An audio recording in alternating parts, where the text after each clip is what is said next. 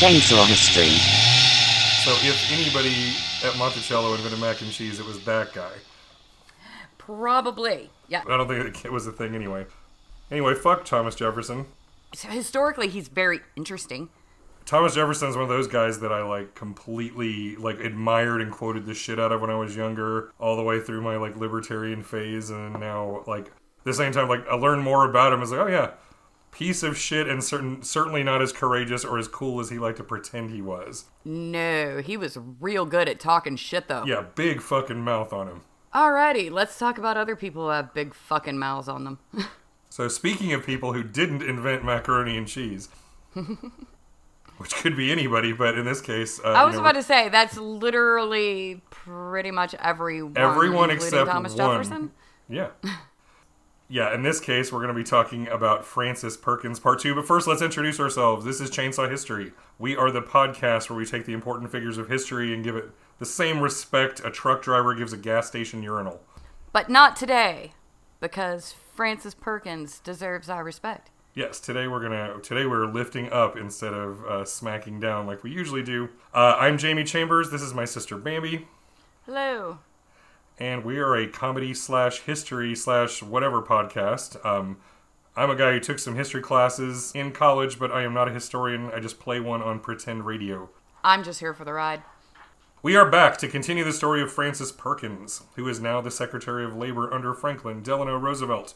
After working for the betterment of the poor and working class for decades of her life in Philadelphia, Chicago, and New York, before moving to Washington, D.C. at the insistence of the president elect.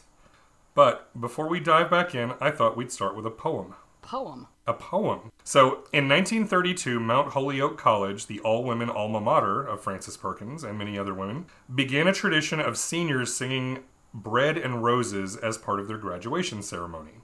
The song lyrics are taken from a poem written by James Oppenheim, first written in 1911 and later published in an anthology by Frances's own friend Upton Sinclair. So the poem takes its key phrase from an important speech in the movement for women's suffrage during an automobile campaign all over the state of Illinois. So these ladies organized cars full of women, they drove all around the state with signs and gave speeches on street corners and hosted special events, um, all to promote the women's right to vote.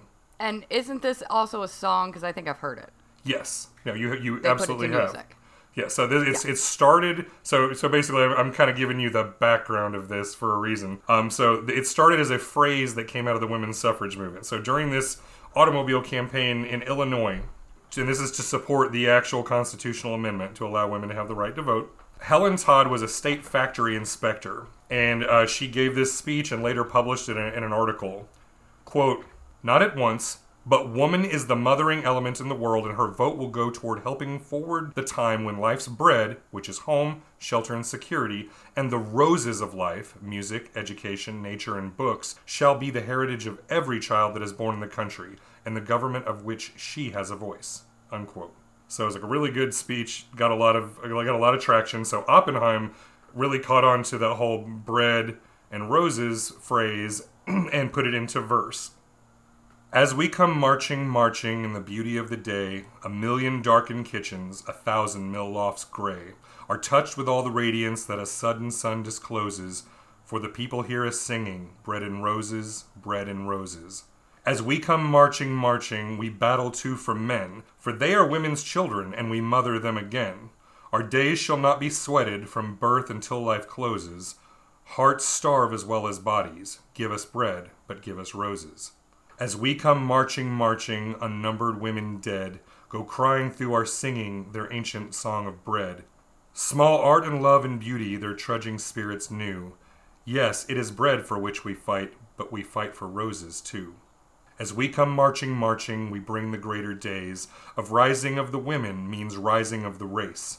No more drudge and idler, tend that toil where one reposes, but a sharing of life's glories, bread and roses, bread and roses. So the pairing of bread and roses caught on with the working women first, as Helen Todd was the first to connect the right to vote for women with the unfair conditions and demands made upon them in the industrial world without allowing them a voice or a say in the government, which is supposedly, you know, by the people and for the people. Yeah, just not all, all the people. Right. So instead of just talking about rights or making a legal argument, she's literally making a moral case that women deserve both bread, meaning like the essentials, and roses, like the enrichments life has to offer, to give it meaning and dignity. So that's really kind of where it it started. You know, that that's a beautiful pairing. It's like it's not just about having just the bare scraps to survive, but you should have a life of dignity and have some some pleasures and enrichments as well. It's like it's a human right that everyone has, women, men, everybody. Yeah, you know, when you live in the richest country in the world, you Radical, radical idea. I mm. know. You're not supposed to work 16 hour days, just collapse so you can do it again, and then go to church on Sunday. Oh, while pregnant, don't forget while pregnant, also having small children. For sure. So, one of our sources for this episode is the documentary Summoned Frances Perkins and the General Welfare, and it plays this song during its closing credits. It's been adopted by labor organizers and even abortion rights activists throughout the world over the years.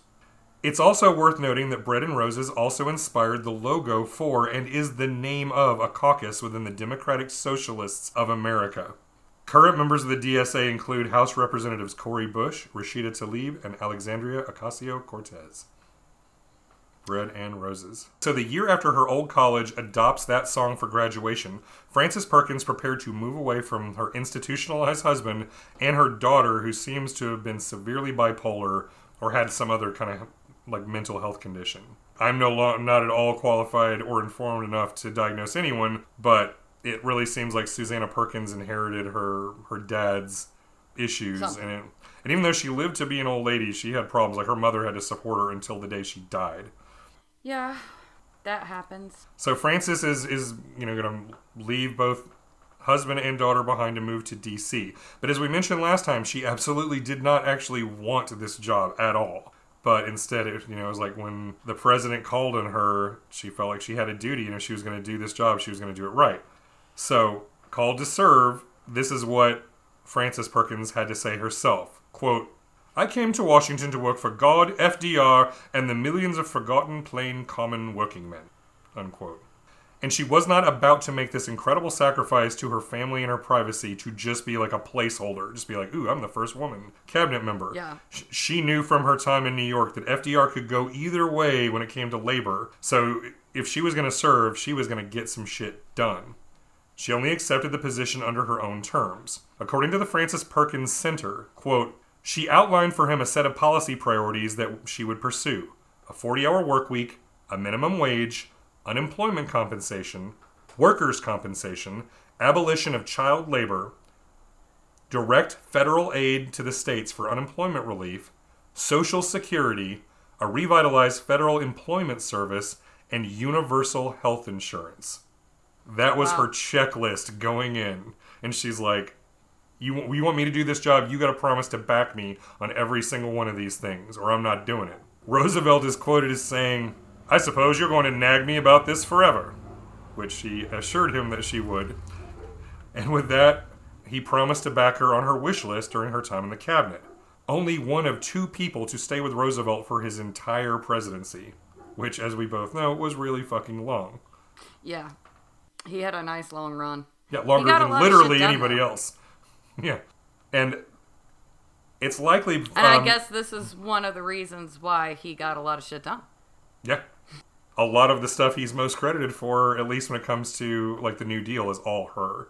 You know, World War II, you know, that's that's outside Yeah. of her realm, but that's a whole nother story. So it's likely that their time together in New York is where Frances learned exactly how to deal with Franklin. In fact, she wrote the book on it. Literally. After the president's death, Frances wrote a biography titled The Roosevelt I Knew, which was a bestseller, like considered one of the definitive like Roosevelt biographies for a while. In it, she described a leader who was always most influenced by whichever advisor had his ear and often whoever was the last person he met. I have had a boss exactly like that. That's just like whoever the last person who made a good case was the person they would always listen to. So that's why she had a system for giving FDR no wiggle room when it came to their plans and agreements. As described by David Brooks, quote, before her meeting with the president, she would prepare a one page memo outlining the concrete options before him. They would go over her outline and Roosevelt would state his preference.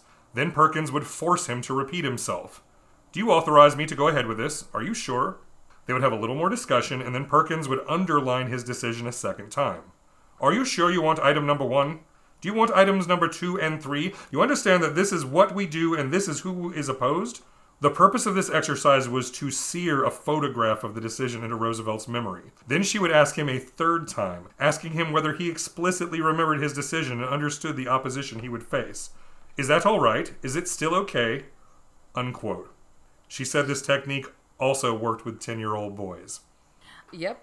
So she like got really good at managing FDR and making sure he had no room to say, you know, what are you talking about? I didn't agree to this. It's like, no, we went over this mm-hmm. over and over again, and I made you write it down. Yeah. Because also at that point, if he's like, oh, I don't remember that, he also looks like a complete and total buffoon. However, he would also warn her a lot. Like he would send her on stuff on missions, even letting her know going in, like if you get away with it, I'll back you up. but if you, but uh, but if this turns goes bad, I've never heard of what you're talking about, and I'll hang you out to dry. I mean, she like unlike her relationship with Al Smith, the the former governor of New York, like she didn't actually trust FDR, which is why she kind of had to manage him. But she also knew with him she could get a lot of stuff done. So she had a lot of challenges in her new job, even without this ambitious wish list. For one thing, back then the United States Border Patrol was under the umbrella of the Department of Labor. So literally, Border Patrol is, is suddenly her problem. And it kind of made sense because right back then, for the immigrant and migrant migrant labor have always been a huge part of our country, and especially during this point of waves of migration and the Industrial Revolution. You know, Yeah, and you know, it's an important part of our industry now, and apparently we've forgotten that. But And- but at this point, like it was explicitly like the Department of Labor was directly in charge of that, and and I mean it's only like the idea of even having a closed border was only ten years old. Border Patrol had only been established during the Immigration Act of 1924. And like racism and brutality against foreign born workers were so common at this point that Frances had already been speaking out against Border Patrol years before she'd even like became their boss. So, according to the documentary Summoned that I mentioned earlier, quote, Perkins inherited a corrupt labor department that had become a platform to shake down and harass foreign workers who were arrested, denied lawyers, and held without charges. After putting an end to the corruption, she issued a memo to employees to treat aliens in a manner worthy of the dignity and professed humanity of the United States. Unquote. Sadly, these reforms didn't last very long. The White House eventually placed Border Patrol under the authority of the Department of Justice, and over the decades, the laws and practices only made things worse over time. To this day, U.S. Border Patrol remains arguably one of the most brutal branches of the federal law enforcement. Just a bunch of Yeah, white supremacist thugs, and ICE is horrible and should be abolished. But at least she tried to, to make Border Patrol suck less while she was in charge of it. So good for her. Good for her. She didn't succeed This was one of those areas that making Border Patrol not suck, but that's okay. She's one woman. Yeah, couldn't enact permanent change there, but she at least gave it a shot. Now, while the press would often call her Ma Perkins, in person, Frances insisted on being called Madam Secretary, and with her fussy New England insistence that would require the respect her office and experience demanded. This is in the face of chauvinistic labor leaders who were angry they were passed by in favor of a woman, because a lot of high level labor organizers really thought they should have the job and oh, not some chick. I'm sure. Yeah, I'm fucking for sure sure about that. Yeah, she had to deal with just stupid sexism the entire time she was in office or held her position. If she were in office right now, she'd have to deal with stupid sexism. I can only imagine being the, Being the very, first. very first one in office. That would just Yeah. be fucking terrible. so yeah, being taken seriously by men with their own ideas wasn't always easy. So as part of her very first cabinet meeting, Frances reports her number one priority. Quote, Every state practically has exhausted its reserves. The federal government must appropriate a very large sum of money to feed the hungry. Unquote. But Roosevelts are going to Roosevelt, and if there's one thing that a Roosevelt loves, it's trees. During his time in office, loves trees. it sure does. All of the Roosevelts. During his time in office, Theodore Roosevelt had doubled the number of sites within the national park system. Now, his fifth cousin, Franklin Delano, was inspired by the movie The Plow That Broke the Plains and got it in his head that trees could be the solution. Just take all the unemployed men and send them out into the wilderness to plant more trees. See this as being problematic. there is an issue here.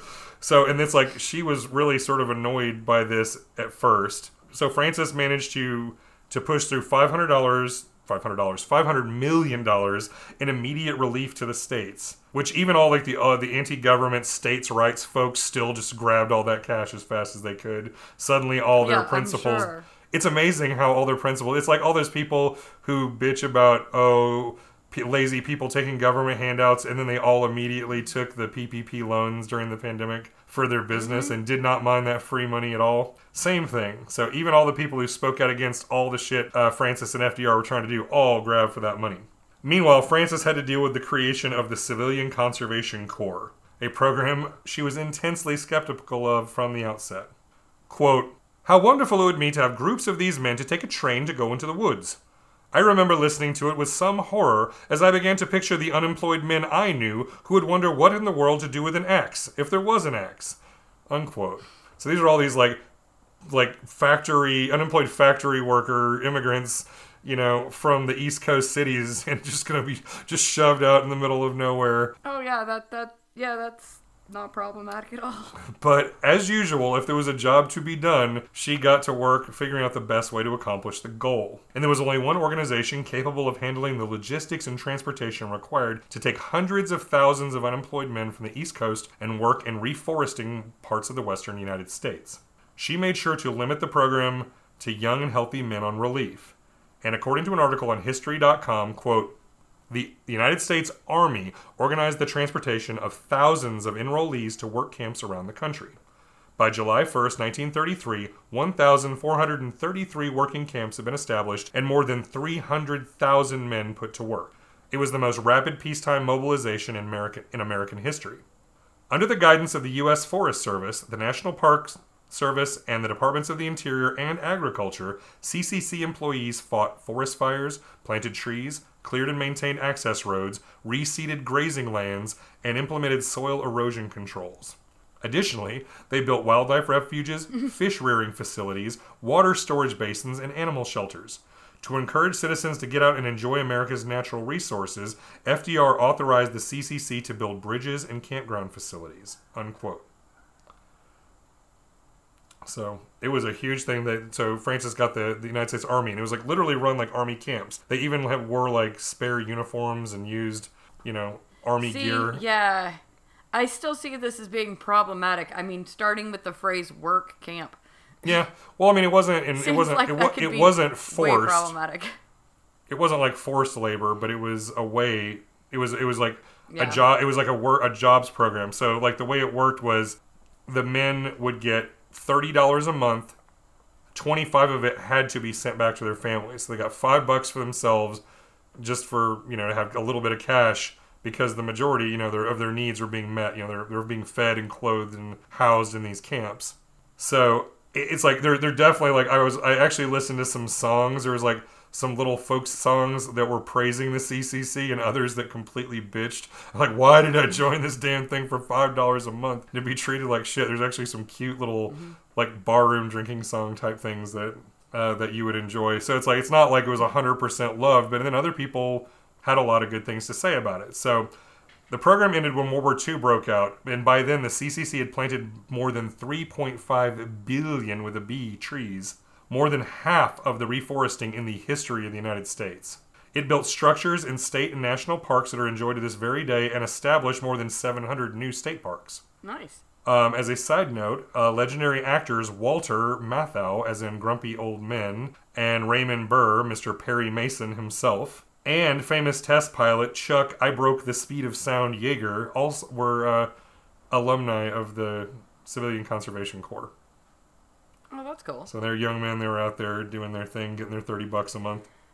So while this is going on, Frances did not have a permanent home in D.C. until a friend offered her a place.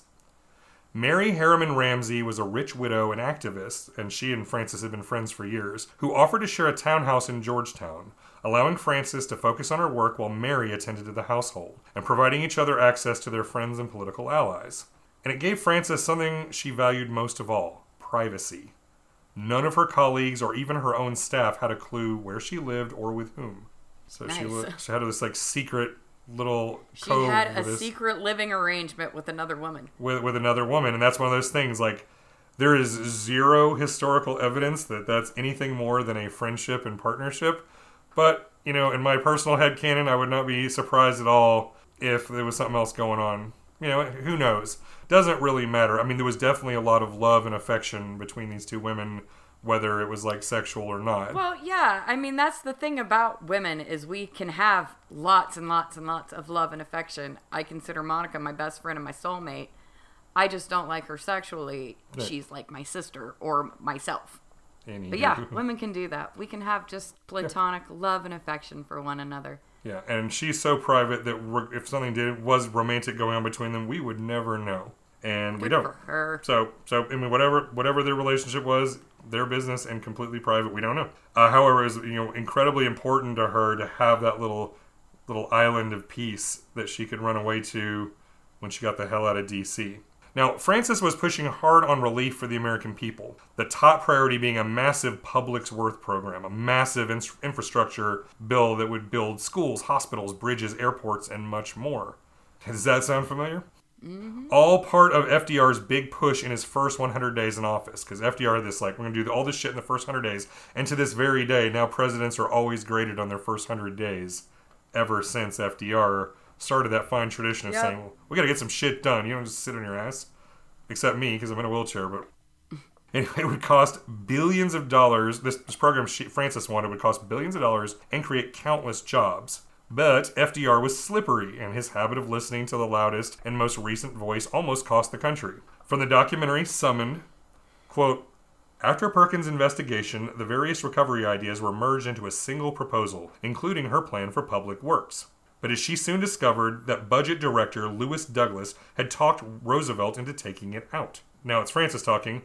Roosevelt could take other people's advice with an inadequate understanding of what it was they were advising him. Refusing to give up, Perkins arranged a last minute meeting before the bill went public and convinced the president to put public works back in. So it's like we're this close to like one of the biggest parts of the New Deal just sort of not happening. Just because FDR was listening Just to the other because guy. some assholes were like, mm, He's like, this is going to cost a bunch of money. Yeah, no shit, buddy. fuck all of that. Anywho. You Yeah, and but you know what? The New Deal caused prosperity and growth. Yeah, and that's the thing. Like, yes, there are lots of stuff like things like public works and infrastructure programs. They they do cost a lot of money, but they but it, you got to look at it like an investment. You know, it's about what you get back from the money you spend. And yeah, th- at this point, it's like it was a double edged thing because not only did the country desperately need all this shit, but it desperately needed to put people to work. So there you go. So on June 16th, 1933, the National Industrial Recovery Act known as the NRA, and not to be confused with that other NRA we are more familiar with today, uh, was signed into law. And among the many regulations that accompanied it, it explicitly protected the right of American workers to organize. When addressing the American Federation of Labor in San Francisco, Frances said, quote, The opportunity of collective bargaining is established. The act providing that employees should have the right to organize and bargain collectively. Section 7A in the National Recovery Administration as to what ought to be American policy in regards to rights of labor. So, while there was an initial wave of enthusiasm for the NRA, the sudden established right to organize caused labor strikes to break out all over the country, creating a lot of disruption in what was already an uncertain time. And because the NRA was like a voluntary agreement between government and private business and it didn't really have like legal remedy built into the law, it, it turned the program into a giant controversial mess after about a year. And in 1935, the Supreme Court ruled most of the law to be unconstitutional. Fortunately, however, they left the public works section of it alone, even if not much else in it did. And and Frances, like she always considered the NRA like it was kind of like a good first attempt and deserved to have follow up that never Yeah. fully materialized. Sadly, it was like They never followed up. You don't say. there was a little bit of follow up, mm-hmm. mostly from Frances herself, who worked long hours and pushed herself. Staff half her age found her schedule exhausting. The press followed her in public and were highly critical of her, even as she distrust, distrusted reporters and refused to share a single detail of her personal life. There's one story in which she told reporters that the actress Greta Garbo was staying on the third floor of a hotel, so they would leave her the hell alone and she could take a meeting. she just lied to them. It's like, hey, there's a movie star up there. But every so often, Madam's secretary would hit a wall when she could literally just not take it anymore. When that happened, she retreated back to Newcastle, Maine.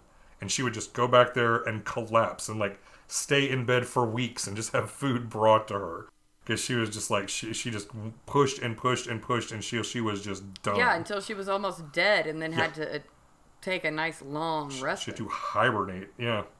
So once recovered, she'd get back to work and leave zero trace of the vulnerability that forced her to retreat from the world. So usually, like a couple weeks every now and then, she would just have to just completely crash.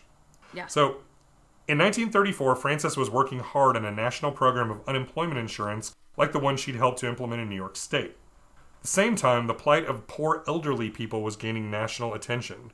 Because, you know, back then there was no social safety net. So if you were a working class Once you're old and poor, you're pretty much just destitute and homeless, and yeah, it's pretty shitty.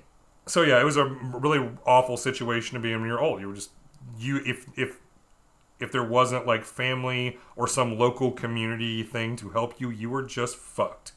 You could work all your life, but if you didn't had no ability to save, and these people didn't, considering what they paid back then, it's awful. So so you know this was it was a national problem, and she pushed FDR for combined legislation to help tackle both of these problems.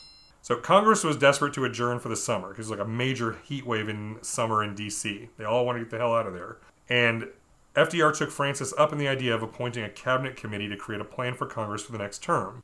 So like before everybody left, they figured out what the deal would be, and they assembled this this committee, which will allow FDR to kind of control the process of drafting this legislation. But it also meant they didn't have a lot of time, like especially for a giant national program that's bigger than anything that's ever been done in the history of the country. So he appointed a number of high ranking officials to the committee and installed Frances as the chair. Armed with an initial budget which provided for unemployment relief, she organized a large team to turn these ideas into legislation. And everyone had different ideas about how these things should be done. Plus, there were requirements from the President of the United States because he wanted the program to be self sustaining. One of FDR's really good ideas that he pushed for was the idea that Americans had to pay into the program themselves because if they did, then no one could, uh, then it wouldn't be just an entitlement. If you're paying in, then no one's ever going to be able to take it away from you. It would be political Yeah. suicide to take away the money people have been paying in for their whole fucking lives, which is why Social Security is still considered this sacred, untouchable thing to this very day. Yup. Even though they still, you know, use the funds and Oh yeah, and they still and they certainly they and- certainly tiptoe and and mess with it and talk about age of eligibility and all that. So, having already seen what the Supreme Court could do to some of her ideas, Frances had to make sure they'd actually be constitutional because she already saw what happened to the NRA when most of that got wiped out by a judicial decision. Mm-hmm. But it was at a private party that Supreme Court Justice Harlan Stone gave her a bit of off the record advice, as reported by Frances herself. Quote, The taxing power, my dear. The taxing power of the United States, you can do anything under it. I went back to my committee and I never told them how I got my great information. As far as they knew, I went out into the wilderness and I had a vision. Unquote. so Supreme Court Justice literally whispers in her ear, Taxes. You make it a tax. You can get away with anything. It's literally exactly the same strategy Obama used to, you know, push his idea for because using the taxing authority of the United States, it lets you get around other constitutional issues. So, by designing a program in which citizens contributed through payroll taxes and would later pay out a retirement benefit, it made the program politically invincible. It would g- deliver the government checks to recipients through the United States Post Office, another constitutionally guaranteed institution. So, yeah. and it had a name we're all quite familiar with these days Social Security. You know, the program that literally kept my daughter alive during cancer treatment. So, kind of think it's cool. Our dad Yeah. spent many years receiving. So, now Frances had to convince the American people. On a radio address, she described it, quote, It includes provisions for unemployment insurance and for old age pensions or old age insurance, for the paying of regular and steady and fair income to the people who may be laid off through no fault of their own in the next depression. Unquote. On the last night they had, Frances brought the committee to her house and locked them inside with a bottle of scotch until 2 in the morning. And they managed to complete what had once seemed completely impossible a comprehensive national legislative proposal for Social Security done in six months. Wow. The bill included unemployment insurance, old age pensions, and universal health care. Now she had to roll up her sleeves and push the bill through Congress, even as her personal life took another turn for the tragic. So, The end of 1934, Frances's dear friend and housemate, Mary Rumsey, fell from her horse while out hunting and died from her injuries. Oh, that sucks. Yeah, she was doing. That's what you you do in rich people hunt, like hunting and had an equestrian accident. She died, and so Frances lost the home that had been her local refuge, as well as the supportive relationship that she'd relied on during all this time. But there wasn't any time for her to feel sorry for herself. There was work to be done, as usual. There was a rival plan being touted in newspapers and street corners to Social Security, dreamed up by a doctor named Francis Townsend. So, yes, we have Francis versus Francis up in this podcast. Awesome. Francis Townsend's uh, popular plan, which, like I said, initially super popular, said that every American over 60 would pay, would receive $200 a month paid for by a 2% national sales tax. And it wasn't just like a sales tax, it was like a, sa- a sales tax on it was called a transactional tax. Like any business transaction of any kind would be subject to this 2% tax. And by law, the recipient of the funds would have to spend all of it within 30 days, which is interesting. I have no idea how that would be enforced. Yeah, what? They can't. Okay. And and if all Huh? that no, if all the ma- yeah, exactly. There's there's some there's some flaws in the Townsend plan, but it sounded so good in terms of like easy street corner rhetoric. Because if all- and if all that mattered was national popularity, the Townsend plan would have been what we ended up with, even though it was doomed from the outset. I mean, it's easy to imagine. You understand, two hundred dollars a month was double what the average American worker earned in 1934. So that's like suddenly you hit 60 and you're suddenly making bank every month, but you were required by law to spend it all, and it was all paid for by this small transactional tax. But when like Yeah, that's fucking problematic and weird. yeah, and then when actual like economists. Yeah, when economists actually broke it down, like this sounds great until you realize that that the tax only covered less than a third of what the payout would be. So if you actually wanted to fund the program, you'd need to possibly tax up to 14% on every single transaction in the United States. And suddenly it doesn't sound so great. Yeah. a month check or whatever. But at the same time, okay, yeah, may, and maybe that won't even raise up. What about people who made more than that, or you know, ugh, no, Yeah. the whole thing sounds stupid and problematic. completely messed up. Well, this way was it had nothing to do with that. Like, like you hit sixty, it didn't matter whether you're working or not. This plan is just the moment you hit the age, you start getting the money. And because it was so much higher than what regular people made, like it, it essentially would have been a giant transfer of wealth to just old people everywhere. It's a very strange idea. Huge influx of wealth, then they immediately had to spend. But they had to they had to spend it all or be subject to penalty. Like I said, weird plan. So, but there were 25 million signatures in support of Dr. Townsend's idea, so they really had to fight against it in Congress. Frances was accused in public and on the floor of Congress. She was accused of being a guess what, Bambi? A communist? Yes, socialist, basically, yes. Clearly trying to take over the government from within. Yep, yep. It took her additional seven months of wrangling, negotiating, speeches, radio addresses, articles, letters, and backroom deals to push this damn thing forward. She probably felt like she aged 10 years in this one year, having to wheel and deal all these asshole lawmakers. Now, old age pensions were the most popular part of the bill, so they kind of moved things around so it was in the front of the, it was like front loaded. So, okay, the, the thing everybody likes is up front, the old age pensions. Next, before unemployment insurance, which was a little bit more mixed, along with workers' compensation and aid for the poor and disabled. And unfortunately, the one place that the socialism label stuck was the plan for national health insurance. Mm. So yeah, we could have had we could have had universal health care before World War II. But they were such dicks about it. they, were- they did, Imagine it was that. not going to happen. But finally, on August 14th, 1935, FDR signed the Social Security Act. Now, a woman named Maurine Mulliner was an assistant to an important senator during this whole process, and she's quoted as saying, quote, I don't think President Roosevelt had the remotest interest in a Social Security bill or program. He was simply pacifying Frances, unquote. Oh my goodness. So the greatest things that he did in office, he At least that one chick, she and she worked for Senator Wagner, who was definitely on Frances's side of the of the aisle. did it for Frances. Well, at least he fucking did it. He- he did it. I mean, he kept his He promise to back her. Frances was not one to sit on her laurels. She kept working on her wish list. The National Labor Relations Act of 1935 reestablished the rights of workers to collectively bargain after the, after the Supreme Court had knocked it off. And this led to a huge rise in union membership throughout the country. In June of 1938 saw the passage of the Fair Labor Standards Act. This created the federal minimum wage, at the time 25 cents per hour, and set maximum working hours of 8 hours per day, 44 hours per week for most workers. Child labor under 16 years old was banned completely, and and under 18 you couldn't work at any kind of hazardous job that you know was riskier for injury. She didn't want children murdered. Hooray! Oh, you don't want you know I guess seeing a couple of children taking their smoke break with their one good hand they have left after the other one got mangled. Yeah, well, you know, machines. that probably lost its charm after she saw dozens of little girls die out of a window. Yeah. So, except for universal health care, Frances had achieved her wish list within five years, holding the position. Wow. With the exception of the universal health care, she just got mm. old people and young children health care. So, these triumphs are where the documentary Summoned chooses to end because her mark clearly made on American life that lasts to this very day. But Frances would not only live for decades more, she served an additional seven years as Secretary of Labor, all the way until Roosevelt's death in 1945.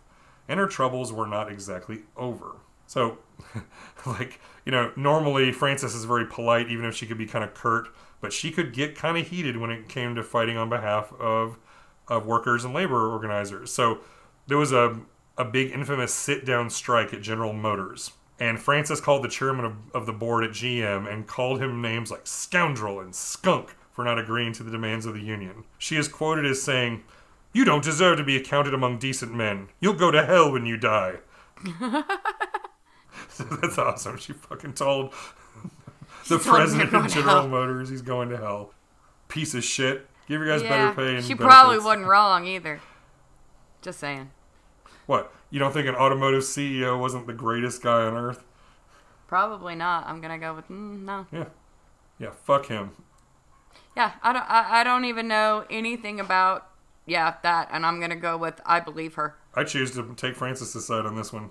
He's, Yep. If there is a hell, he's roasting in it right now. All right. Uh, controversy arose when a labor leader from Australia named Harry Bridges led a general strike in San Francisco. A general strike is when everybody stops working and it really fucks everything, completely Yeah. shutting down economies. It's it's great. If we could if we could arrange a massive nationwide general strike, we could get anything we wanted.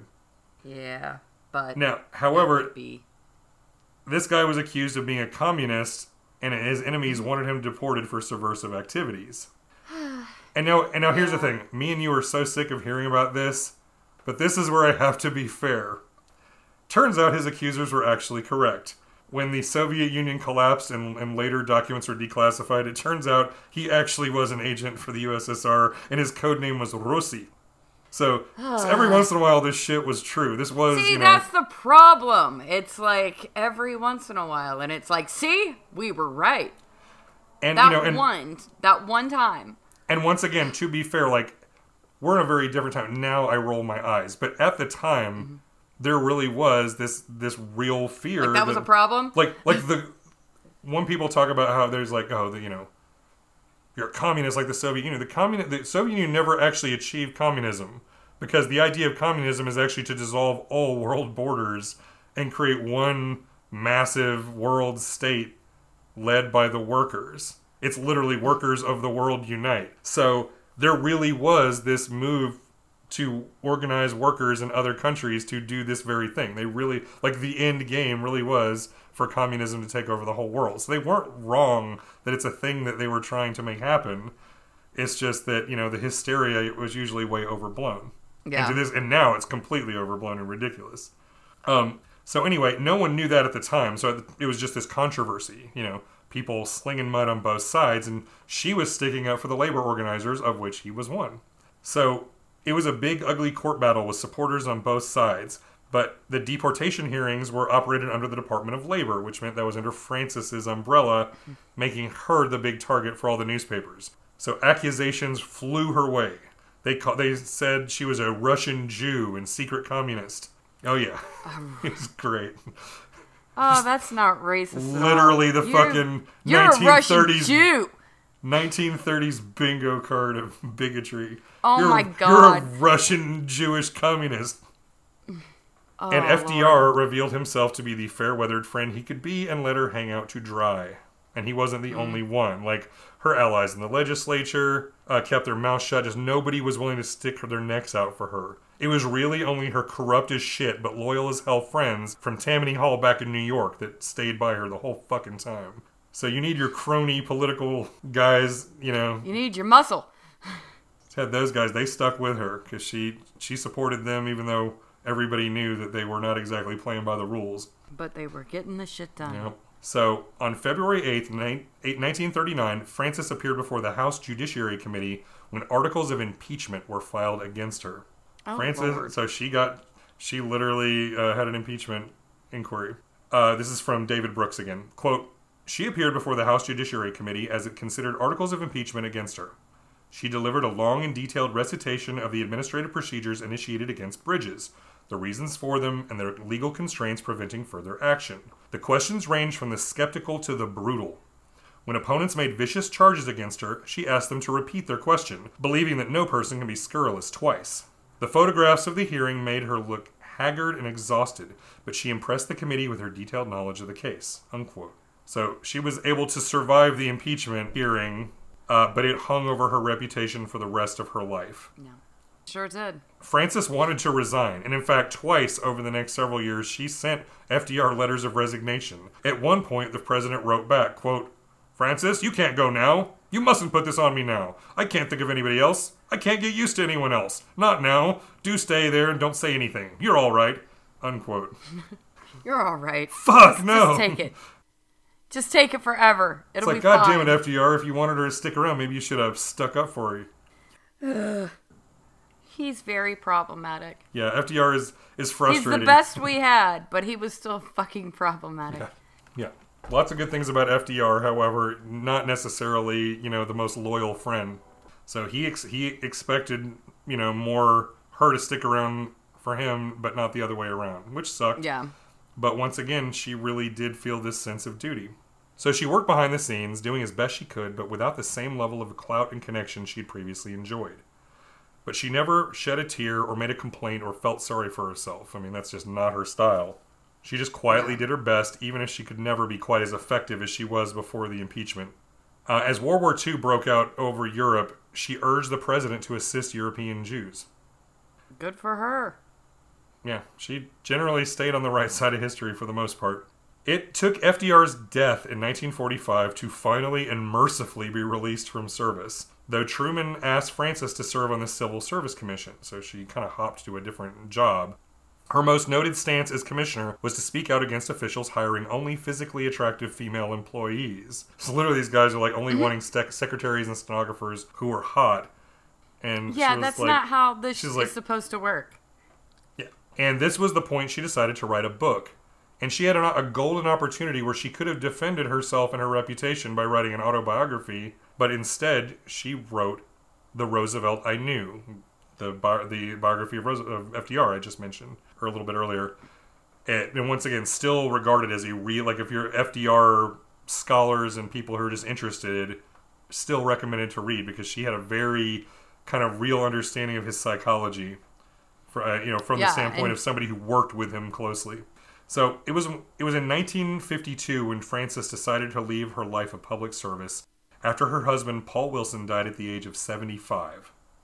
A few years later, she took a position as a lecturer at New York State School of Industrial Labor Relations at Cornell University, which she would hold for the rest of her life because she required a salary to continue to pay for her daughter's care.